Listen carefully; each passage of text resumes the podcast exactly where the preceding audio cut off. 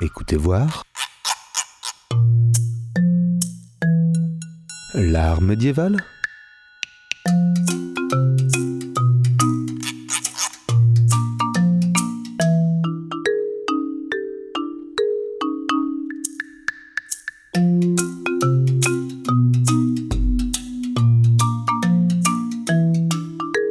Écoutez voir l'art médiéval. Tous, bienvenue sur Radio Pulsar dans notre émission Écoutez et voir. Je suis votre hôte et animatrice Clémence et au programme aujourd'hui, l'analyse d'une image tout à fait intéressante grâce à nos intervenants du jour. Bonjour Tracy. Bonjour. Bonjour Angeline. Bonjour. Bonjour Audrey. Bonjour. Bonjour Marie. Bonjour. Et bonjour Lana. Bonjour. Et après cette analyse, nous présenterons dans notre chronique un événement culturel récent et intéressant. Vous êtes bien sur Radio Pulsar, écoutez et voir, c'est parti.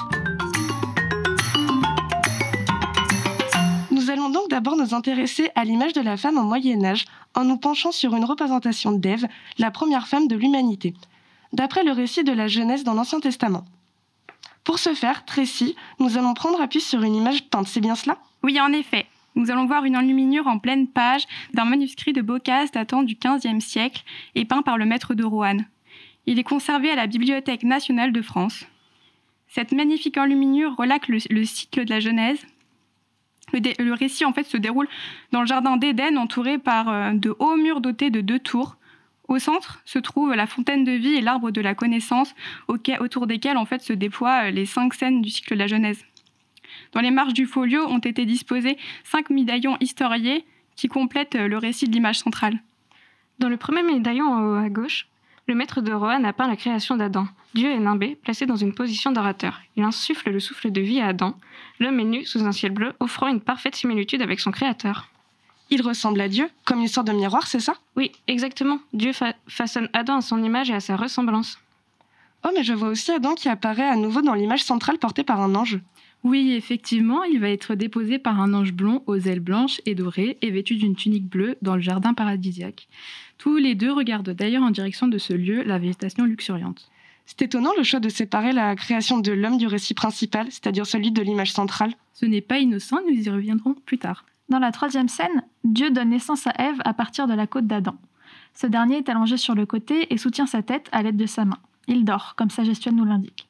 D'après Jack M. Greenstein dans son ouvrage The Creation of Eve and Renaissance Naturalism, il est dit que les représentations d'Ève sortant du corps d'Adam évoquent le lien entre leurs deux corps.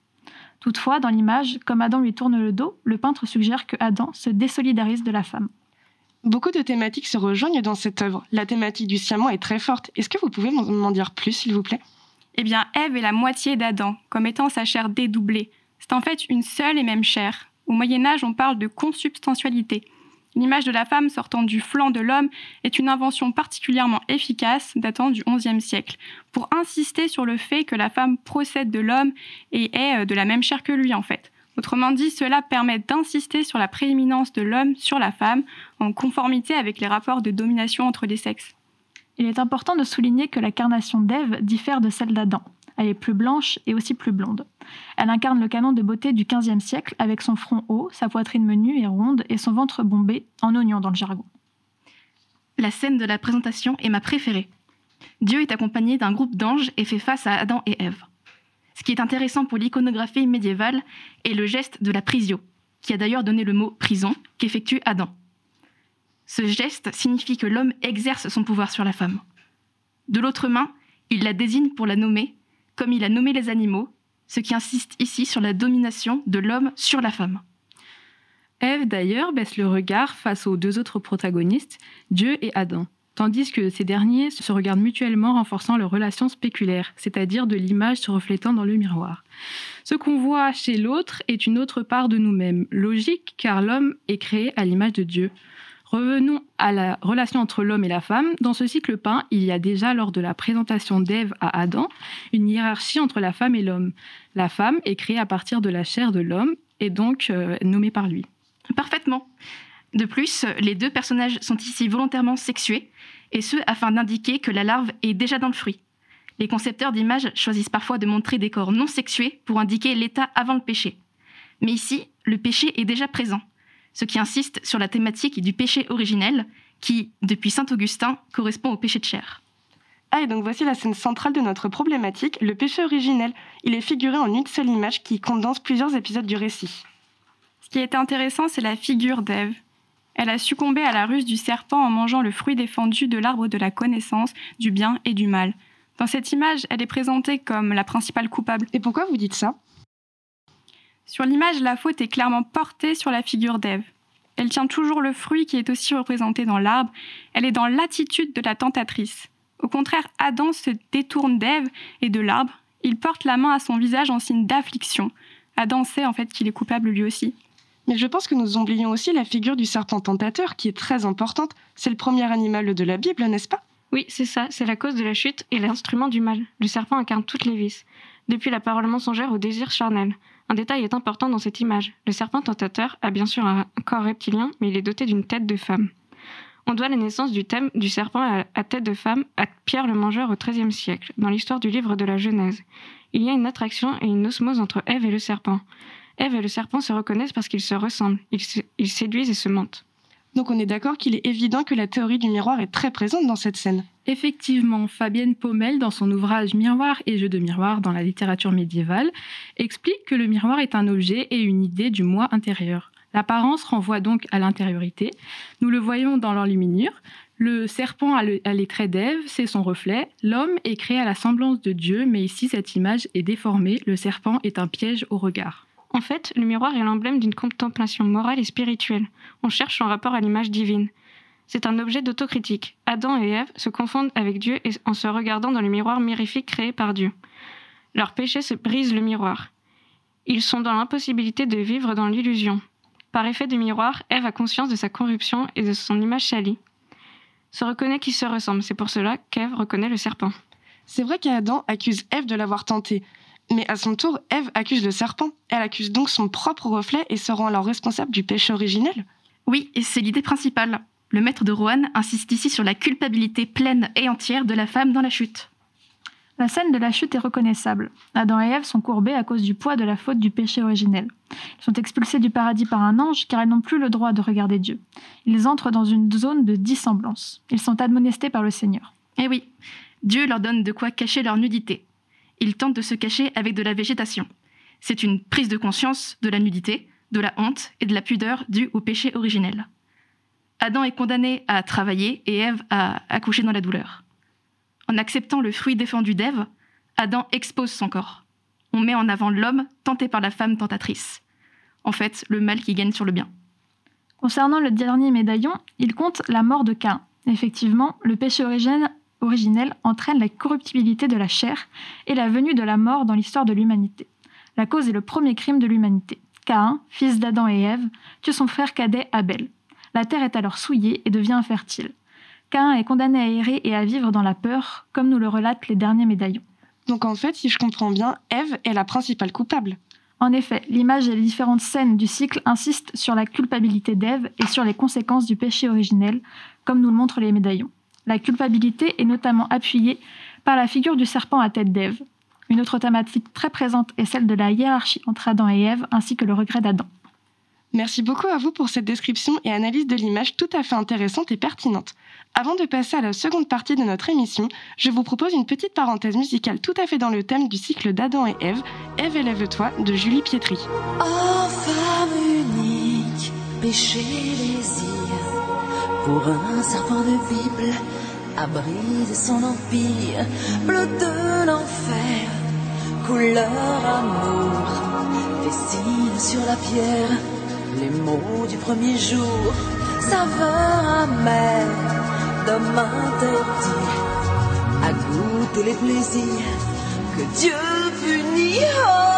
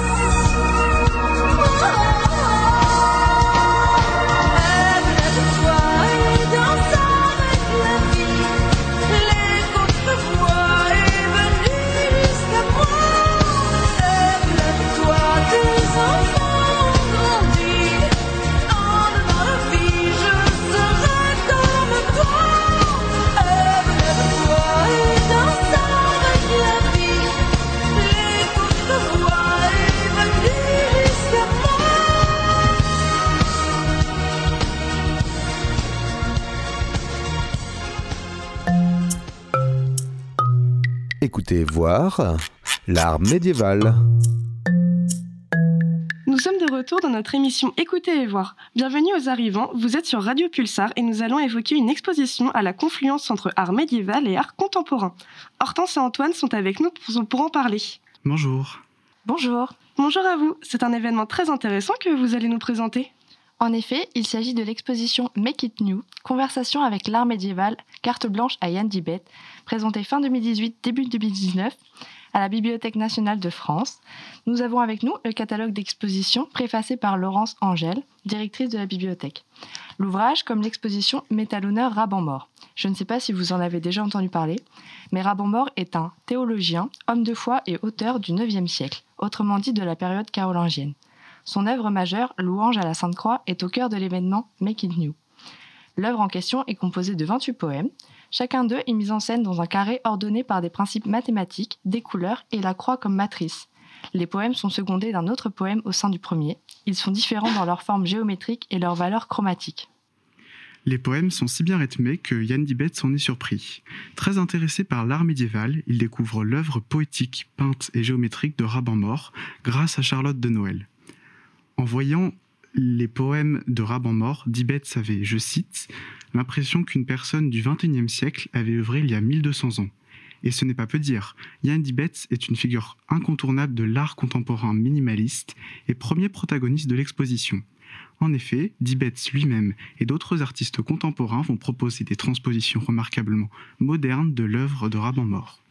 Si le projet lui a été initialement proposé, il a choisi d'inviter d'autres artistes à partager cette expérience plastique. Les œuvres contemporaines sont exposées au mur et au sol, autour d'une croix latine formée de vitrines. Celles-ci contiennent les manuscrits des louanges à la Sainte Croix de Raban-Mort. Des agrandissements de certains poèmes de ces manuscrits sont également présents. L'espace d'exposition est à l'image des œuvres présentées, géométriques et minimalistes. Les œuvres sont confrontées dans un dialogue ouvert. Et qui est à l'origine de cette exposition? L'exposition comprend un commissariat constitué de trois figures résumant bien Make It New.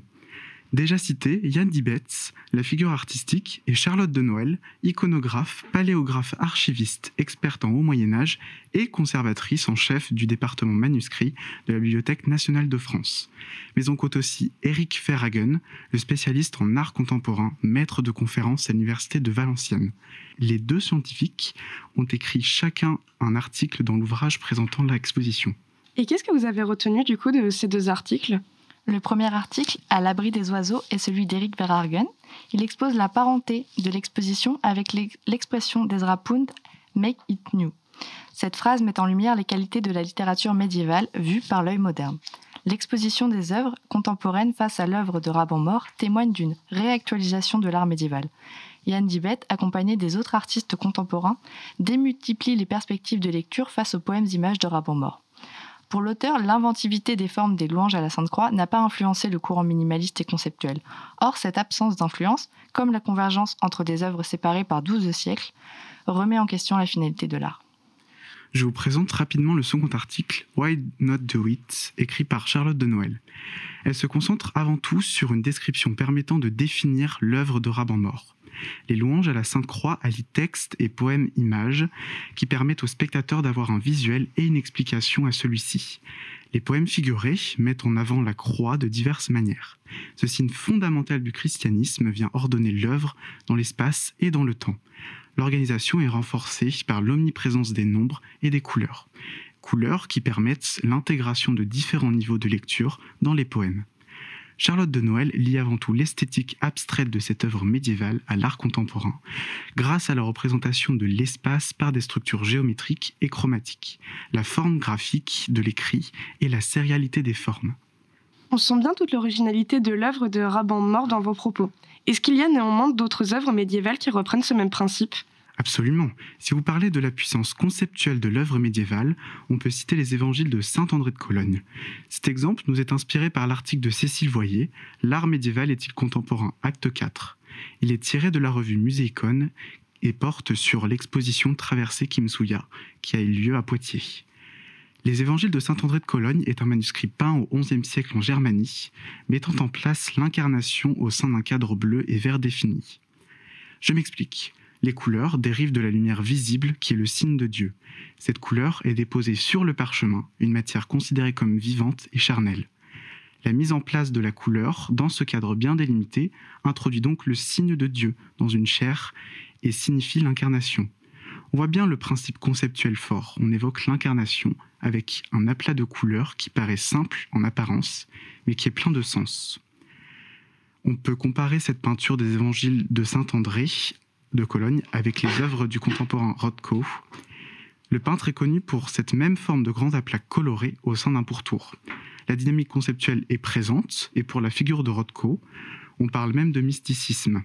Les œuvres médiévales n'ont donc rien à envier aux œuvres contemporaines en termes de conceptualisation. Si vous parlez de la postérité de l'œuvre de Raban Mort, on peut citer le cas de Berthold de Nuremberg, exposé par l'article de Vincent de Biais, Une question posée au peintre dans De Visu. Berthold de Nuremberg est un moine dominicain du XIIIe siècle qui a écrit un commentaire des louanges à la Sainte Croix. Il tend à simplifier l'œuvre de Raban Mort en remplaçant les poèmes d'images par des diagrammes géométriques et colorés. Les mille feuilles de niveau de lecture se retrouvent ici aussi dans ces diagrammes par les formes, les couleurs et les proportions. Le procédé reste le même que chez Raban Mort, avec une superposition du figuratif et des textes. Et peut-être une dernière question pour nos auditeurs. Quel est le but du coup de ces images peintes par Raban Mort Avant tout, ces images sont extrêmement intéressantes puisqu'elles pré- représentent une partie méconnue de l'art médiéval. Quant à la question posée, je ne pense pas qu'il y ait de véritables réponses bien définies pour notre regard de contemporain. Toutefois, ces images ont bien un but. Il est nécessaire de rappeler leur caractère religieux. Il s'agit là d'images dévotionnelles. L'image passe par son aspect matériel, incarne l'objet représenté, la croix pour l'œuvre de Raban Mort. Le but est donc d'amener le spectateur à un stade de dévotion, de méditation, voire de révélation. Peut-être que ces œuvres sont elles-mêmes issues d'un état de dévotion de l'auteur. En tout cas, on peut affirmer que l'originalité est l'expression formelle de l'érudition des concepteurs. Dessin, mathématiques, géométrie, lettres, théologie, pour n'en citer que quelques-uns. Chaque savoir est mis en œuvre et chaque élément renvoie les uns aux autres dans ces images. Est-ce que vous auriez une petite conclusion? Oui, pour conclure donc sur l'exposition Make It New, c'est un moyen intéressant et efficace de confronter et rapprocher l'art de Raban Mort et l'art minimaliste. Ce rapprochement sur l'aspect conceptuel de l'œuvre a bien été démontré. Mais il est intéressant d'insister sur le rapprochement formel des œuvres qui n'est pas forcément évident à comprendre à travers la radio. Et Yann Dibet s'est bien emparé de ce rapprochement des formes avec cette exposition. Il en fait un moyen de confronter les œuvres médiévales et contemporaines dans un processus visant à les rapprocher voire à les confondre. Le public, voit des œuvres qui sont totalement similaires dans leur esthétique et l'espace est à l'image des œuvres. Cette exposition est un événement intéressant car il forme un tout homogène en mêlant diverses périodes artistiques sans jamais les séparer. L'événement, comme Eric Verhagen l'indique, n'a pas de prétention scientifique, ce qui en fait une activité culturelle adaptée à tous les publics. Nous vous invitons donc à jeter un coup d'œil à ces œuvres épatantes en consultant les expositions Make It New et Traverser Kim Soya.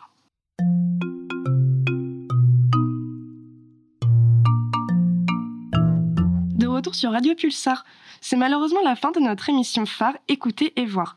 N'hésitez pas, chers auditeurs, à consulter les œuvres et les catalogues d'expositions très intéressants que nous vous avons présentés. Je souhaite donc remercier nos intervenants, Tracy, Angeline, Audrey, Marie, Lana, Hortense et Antoine. Ce fut un plaisir de vous avoir dans notre émission très instructive. J'espère que vous avez apprécié et que vous avez aussi apprécié de nous écouter, que vous soyez chez vous, au travail ou bien dans les bouchons. Je vous souhaite une bonne fin de journée et on se retrouve bientôt, même heure, même fréquence, pour un nouvel opus d'écouter et voir votre émission Radio Pulsar.